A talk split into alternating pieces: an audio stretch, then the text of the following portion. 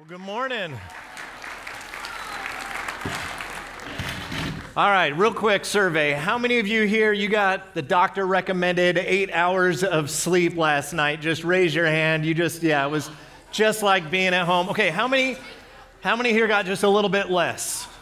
A little bit less? Okay. How many of you got 6 hours of sleep?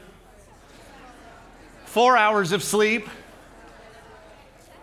How many of you got less than 4 hours of sleep? Okay, keep your hand raised. Anybody sitting around them, look at them. Here's your job. This morning, you're to watch them. They start dozing off. You say, now's not the time. And don't hit them or anything, but just you just keep an eye on them. I'll keep an eye on them as well. Before we get into the passage and we continue the story of Jonah, I want to kind of give a big picture of what the Bible teaches. So the Bible is a narrative, but it's really, even though it's a collection of books and these different stories and accounts and laws and all of that, there's one big story. We call this the meta-narrative, big story of the Bible. And if I could sum up for you kind of the overarching story of the Bible, which Jonah is just a glimpse into this bigger picture of what God is doing in humanity and in the world, it's this. It's that God existed before anything else ever did. Before the creation of the universe, before the creation of this world, before the creation of time itself, God existed. And I was debating whether or not I was going to try and explain this. I'm like, it's kind of complicated, and I get like, okay, sometimes we think, oh, I don't know if you can handle that. I think you guys can understand what I'm about to share, but at the same time, it's a little bit complicated. And here's what I want to share with you, is that God is three and yet one. He's one and yet three. So there is one God. And again, I really do believe you guys can grasp this to a degree. Now, none of us totally understand it because it's unlike anything else in all of creation. God is unique. He's set apart. We talked about this last night. He is holy, meaning we can't just use simple things to explain who God is. He exists beyond all creation.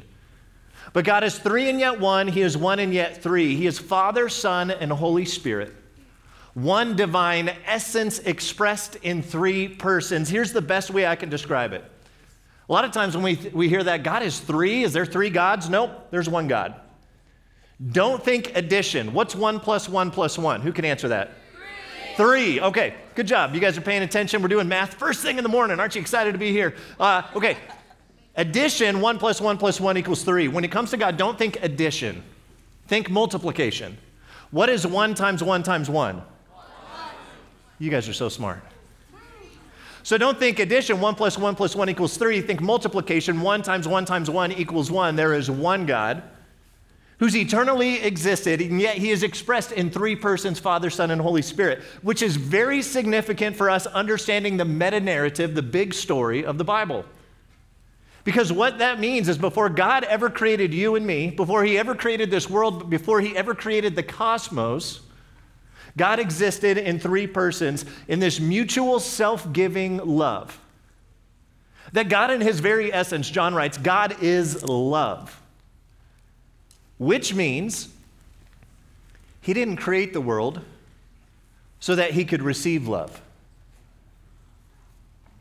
Love existed long before the cosmos ever did. Relationship existed long before the cosmos ever did. God created the world so that he could share his love. This is massive for us understanding what's going on as we read our Bibles. God didn't create us because he had some unmet need, because he needed to receive love from us. No, God created us out of this overflowing joy and love that he experienced for all eternity so that he could share that love with you and with me. The Bible teaches that God said in Genesis 1, let us make mankind in our image. Why does he say our? Because God is three and yet one and yet three, Father, Son, and Holy Spirit. And so he creates mankind in his image to be with him, to share in the love that God has had for all of eternity, and to share in the work of creation. God invites man, Adam and Eve, to partake in helping to create and subdue this earth that God put all the raw ingredients for us. And he says, now I want you to join in the work of creation. I want you to join in the work of bringing order out of chaos.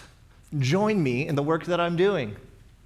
and be fruitful and multiply. And then God says, but there's one thing you're not to do, and that's to eat of this one fruit. There's just one rule. See, for there to be relationship, there has to be freedom, right? There has to be free will. And God says, one thing I don't want you to do. What does mankind do? He runs from God. Eve eats of the fruit, gives it to Adam. Adam eats of the fruit, and now you create this separation because God is a holy God. We talked about this last night.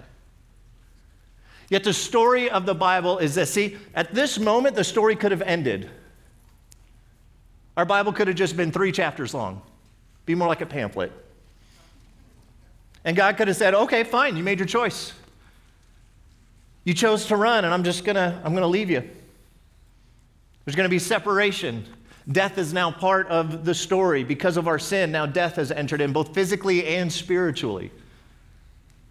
Yet the story doesn't end there. And for a lot of people, what they think is well, maybe, just maybe, we can find a way to like work our way somehow back to God if we're good enough, if we try hard enough. This is called religion. But here's the problem. God's standard is perfection. None of us can work our way to God. But here's the story of the Bible, meta-narrative. Remember, big picture. The story is this. When you and I couldn't work our way to God, God, in love, in mercy, and in grace, worked his way to us, in and through the person of Jesus. God came to us. He was born in a barn. He was born in a mess. He meets us right in the mess of our sin, right where we are, so that we might be restored in a relationship with him, which is the purpose which God created us for, to be with him, to share in this love relationship that's existed for all eternity. And the question is, will you and I receive this gift of relationship that God offers to you and to me? See, some of us, we think that because of our sin, because of our separation, God's just over here just mad at us. That he's just angry all the time. He's just judging and all that. No. The Bible teaches that God's mad about us. He's in love with us. He's pursuing us. As we run, he's following. He's pursuing us. And what we find in the story of Jonah is that's exactly what God is doing. God continues to invite us to join with him in the work that he's doing. He's invited Jonah to join him in the work that he's doing. He wants to reach the Ninevites of all people. And he's inviting Jonah with him. Hey, let's do this together. And Jonah says, nope, I'm going to run. And what does God do? He pursues him. Read with me here, Jonah chapter 1. This is where we left off. Verse 11. It says, the sea was getting rougher and rougher. So they asked him, that's the sailors, what should we do to you to make the sea calm down for us? Remember, Jonah just told them, yeah, the God who created the sea, I'm running from him. That's my bad. The storm that we're about to die from, yeah, it was me. And so it says they're greatly terrified. So they're asking, okay, what do we need to do to you for us to survive? Jonah says, pick me up and throw me into the sea, he replied, and it'll become calm. I know that it's my fault that this great storm has come upon you. Jonah finds himself in this situation. He thought he was running from God, and he thought when he ran from God, he was going to experience freedom. And what does he find? He finds that things get a whole lot worse. And here's what I want you to understand. This is kind of piggybacking off of last night. Sin, running from God, running from his design and running from his direction, it'll always take you further than you want to go. It'll always cost you more than you are willing to pay. Sin promises us freedom. Sin promises us, man, if you just go do that thing that you really want to do and you know it's going to feel good or whatever it is, sin promises, hey, that you're going to have all this freedom. And what you actually find is it's a whole lot worse. That the reason why God hates sin is because he loves you. And what God wants for you is to experience the blessing of being with him and trusting him and following him. Jesus says the thief comes to steal, kill, and destroy. But I have come that you may have life and have it to the fullest, have it abundantly. That's found not running from God, that's found being with God. So here Jonah now, he's run from God, he's experiencing all these consequences, he now knows it, he goes, yeah, this is my fault. And it says this in verse 13, listen to this. So Jonah tells these sailors, okay, here's how you guys survive. You take me and you just throw me into the water, storm's gonna be over, you guys are gonna be okay. What do they do? Instead, the men did their best to row back to land. So these sailors show more compassion to Jonah than Jonah shown to anybody. These men go, you know what? Yeah, we might die, but we're going to do everything we can to save this person. We're going to do everything that's in our power. We're going to row as hard as we can. They cried out. It says, but they could not, for the sea grew even wilder than before. Then they cried out to the Lord, please, Lord, do not let us die for taking this man's life. So now they start to feel guilty, like, okay, God. They're praying to God, by the way. They're already starting to come to faith in this moment, which seems like a crazy moment, but when things get real crazy, that's when people all of a sudden they start praying, they start becoming more open to spiritual things. When life gets real crazy, and that's what's happening with these guys, they are facing death, and all of a sudden they're open to the idea that maybe there is a God. And so they're praying to God, do not let us die for taking this man's life. Do not hold us accountable for killing an innocent man, for you, Lord, have done as you pleased. Then they took Jonah and they threw him overboard, and the raging sea grew calm. At this, the men greatly feared the Lord, and they offered a sacrifice to the Lord and made vows to him. Now the Lord provided a huge fish to swallow Jonah, and Jonah was in the belly of the fish 3 days and 3 nights. So I wonder what that scene is like. So imagine you're on a boat out in the middle of the water, massive storm, you've thrown everything overboard, you're certain you're about to die, and then you're like, okay, let's throw this guy over the edge. They do, and then it says it goes calm. Like, was Jonah just like bobbing in the water right there? Like, was that an awkward moment? When all of a sudden, like, rays of sunlight come out, and the sea just kind of goes still, and he's just like, hey, guys. Like, he's just floating there, and these guys are like, we did it. And like, should we bring him back in the boat? Like, okay, the crisis is averted, and is he just floating there? And then I love it. And then it's like, and then God sent a great fish, and it was like, whoop. And so then they were like, oh, okay, keep sailing. All right, that answers that question. And now in the belly of this great fish, and in the Hebrew, you know, is it a great fish? Is it a whale? Is it something that doesn't exist anymore? We don't know. But they call it a great fish, and God sends this great fish to now swallow up Jonah, and it says for 3 days and 3 nights, he's hanging out inside there. In the dark, in the depths of the sea, and he begins to pray. Listen to his prayer. From inside the fish, Jonah prayed to the Lord his God. He said, in my distress, I called to the Lord. By the way, when we run from God, it will lead to distress. And in his distress, he prays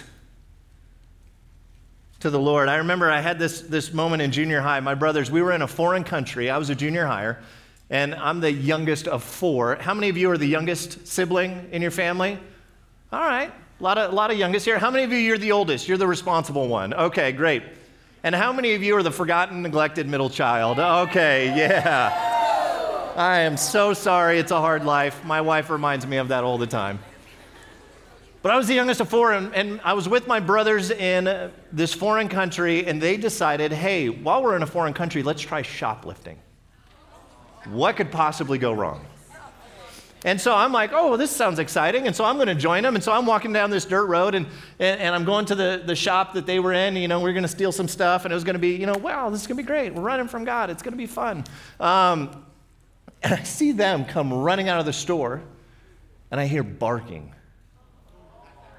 And as I'm walking towards the store, they go running past me, and all they do is they just shout, run! And they go past me, and then it's just me standing there, and a dog comes out chasing them, which means that dog, by proximity, is now chasing me. And so I turn around, and luckily for me, I'm faster than my brothers, especially all you younger siblings. You have this thing where your brain releases all this adrenaline in your body, and you have like superpowers in those moments, right? And so I get this superpower moment where I have all that adrenaline released my body, and I'm flying out of there. It is one of the scariest, most terrifying things. My older brother had tried stealing something. He got caught, and they're like, release the hounds. And so the dog's chasing us through the streets in this foreign country, and I'm thinking, how did I get myself into this situation? And I could recall for you many, many times where I found myself asking that exact same question. How did I find myself in this situation? And here's how I did it. I ran from God. And in that, I experienced distress. There are times I look back throughout my life that I thought, man, if I do this thing that I think is going to fulfill me, if I do this thing that sounds fun or I think is going to feel good, what I end up finding is that it ends up entrapping me. The thief comes to steal, kill, and destroy. Sin will promise you all these great things, but it will not deliver. And so for Jonah, he's experiencing this.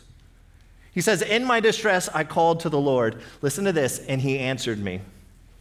From the deep and the realm of the dead, I called for your help, and you listened to my cry, which is really important for all of us because all of us run. And here's what I want you to know this morning. God listens to the prayers of runners. God hears our cries. Even when our distress is self-induced, even when our distress is because of stuff that we've done. Now, sometimes we experience distress because of the sin of other people around us. But sometimes it's our own dumb decisions that got us in some dumb situation. And yet, even in the midst of that, God hears our cries. He says, you hurled me into the depths, to the very heart of the seas, and currents swirled about me, and all your waves and breakers swept over me. I said, I have been banished from your sight, yet I will look again towards your holy temple. The engulfing waters threatened me. The deep surrounded me. Seaweed was wrapped around my head. Picture it. He's in the stomach of a whale or a great fish. He's got seaweed all wrapped around his head. It's smelly. He's being digested slowly. It's kind of like Boba Fett. How many of you have seen Boba Fett? Okay, a bunch of you have seen this. Okay, it's kind of like, he's in like this Sarlacc pit, and he's kind of like being digested slowly. Anyhow, it's kind of like that. Okay. So he got seaweed wrapped around his head. To the roots of the mountains I sank down. The earth beneath barred me in forever. But you, Lord my God, brought my life up from the pit. When my life was ebbing away, I remembered you, Lord, and my prayer rose to you, to your holy temple. The meta-narrative is something we see unfolding in the story of Jonah. He says, when my life was gone, when it was ebbing away, when I was over here, lost in my sin and the distress of my actions, God, you heard my cry. God, you pursued me even in my rebellion. God, when I couldn't work my way to you, God, you worked your way to me. That is the heart, that is the nature of our God. God is loving, and God is on mission for relationship with all people for all time. And he's invited us to be a part of that mission. That's the great story of the Bible. That's the big picture of the Bible. God is trying to restore what has been broken. Your Bible, the meta-narrative is this. It is a beginning, middle, new beginning story. God hasn't abandoned his plan. He's working to restore and redeem it through the work of Jesus. We'll talk more about that tonight. But God is at work. He's pursuing Jonah. And it might seem like as Jonah's in this stomach, in the depths of the sea, that God is absent. Have you ever had moments in life where you felt like maybe God was absent? Maybe that God wasn't paying attention. Maybe that God didn't care. Maybe that God didn't hear your cries. Maybe God didn't hear your prayers. And let me just tell you, there are times, as you read through your Bible, there are times when it seems like God is totally silent or totally absent, and oftentimes that's when he's doing his greatest work. He's at work behind the scenes in ways you and I can't see it. Think about this. When Jesus goes to the cross and they take his body and they place it in a tomb, that next day, all the disciples have scattered. They have no hope. Where was God? They watched Jesus die and his body be taken down, at least John did, and be placed in the tomb. And it seems like God was absent in that moment. Yet, in that exact moment, God was doing his greatest work in all history. As Jonah is in the belly of the whale in the depths, not knowing what's going on, God is actually working behind the scenes because God is in control of all things, and God's purposes, he will fulfill his purposes. God's plan, he will fulfill his plan. Why does God allow Jonah to get on that ship? Why did God send the wind? Why did he allow this storm? Why did, when they cast lots, when they drew straws, why did God allow that to fall to Jonah? Why, when they threw him into the water, did the sea all of a sudden calm? And why did God send a great fish? Listen, all of this distress that he's experiencing, God's not doing that to pay Jonah back. He's doing that to bring Jonah back. Because God loves even Jonah, even a rebellious prophet who's running from him. And that means God loves you, God loves me. God is not trying to pay us back. He's trying to bring us back.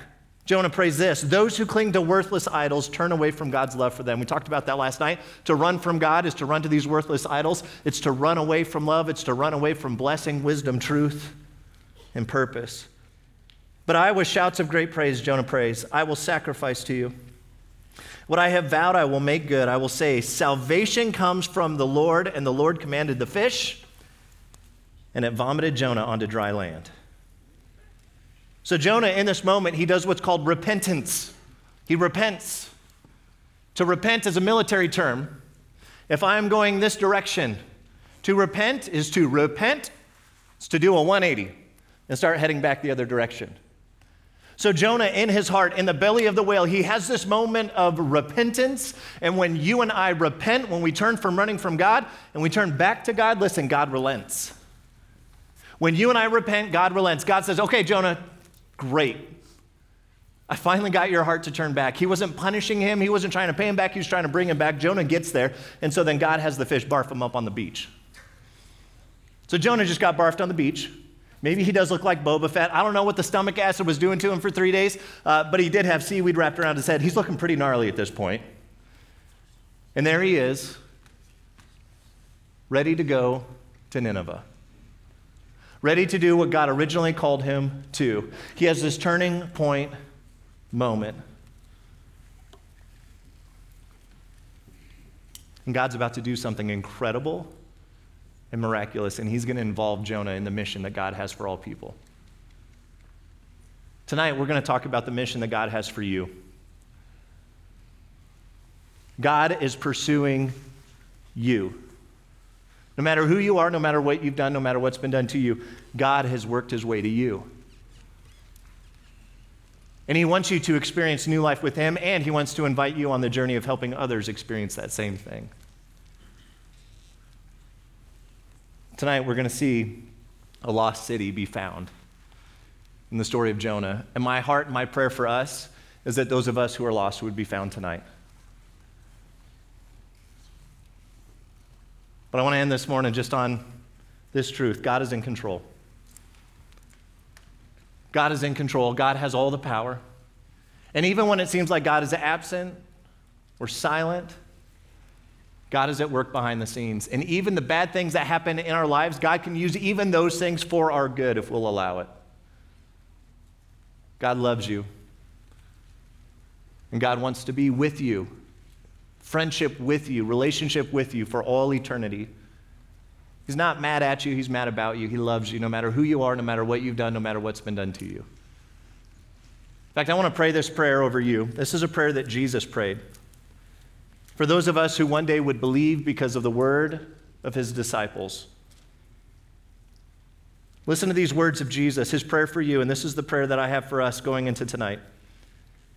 In John 17, Jesus prays this, Father, I want those you have given me to be with me where I am and to see my glory, the glory you have given me because you loved me before the creation of the world. Righteous Father, though the world does not know you, I know you. And they know that you have sent me. I have made you known to them and will continue to make you known in order that the love you have for me may be in them and that I myself may be in them. Father, for each one of us here, I pray that we would know your love. God, that we would begin to experience the love that you've experienced for all eternity. God, that you've invited us to be a part of it. God, for any of us that maybe the barrier is pride, which I believe is the greatest barrier to receiving your love. God, would you do a work to begin to break down that pride in our hearts? May we be open to receiving the gift of relationship with you. God, thanks for Jonah. Thanks that all the mess of his life and all the mess of his story, you didn't hide it. You wrote it down so that we could have it and we could learn from it. And so, God, I pray that you would help us to learn. Not to run from you, but to repent, to turn back to you, to join you in the mission that you have in our lives and the lives of those around us. Guide us, we pray. Lead us, we pray. In Jesus' name. Amen.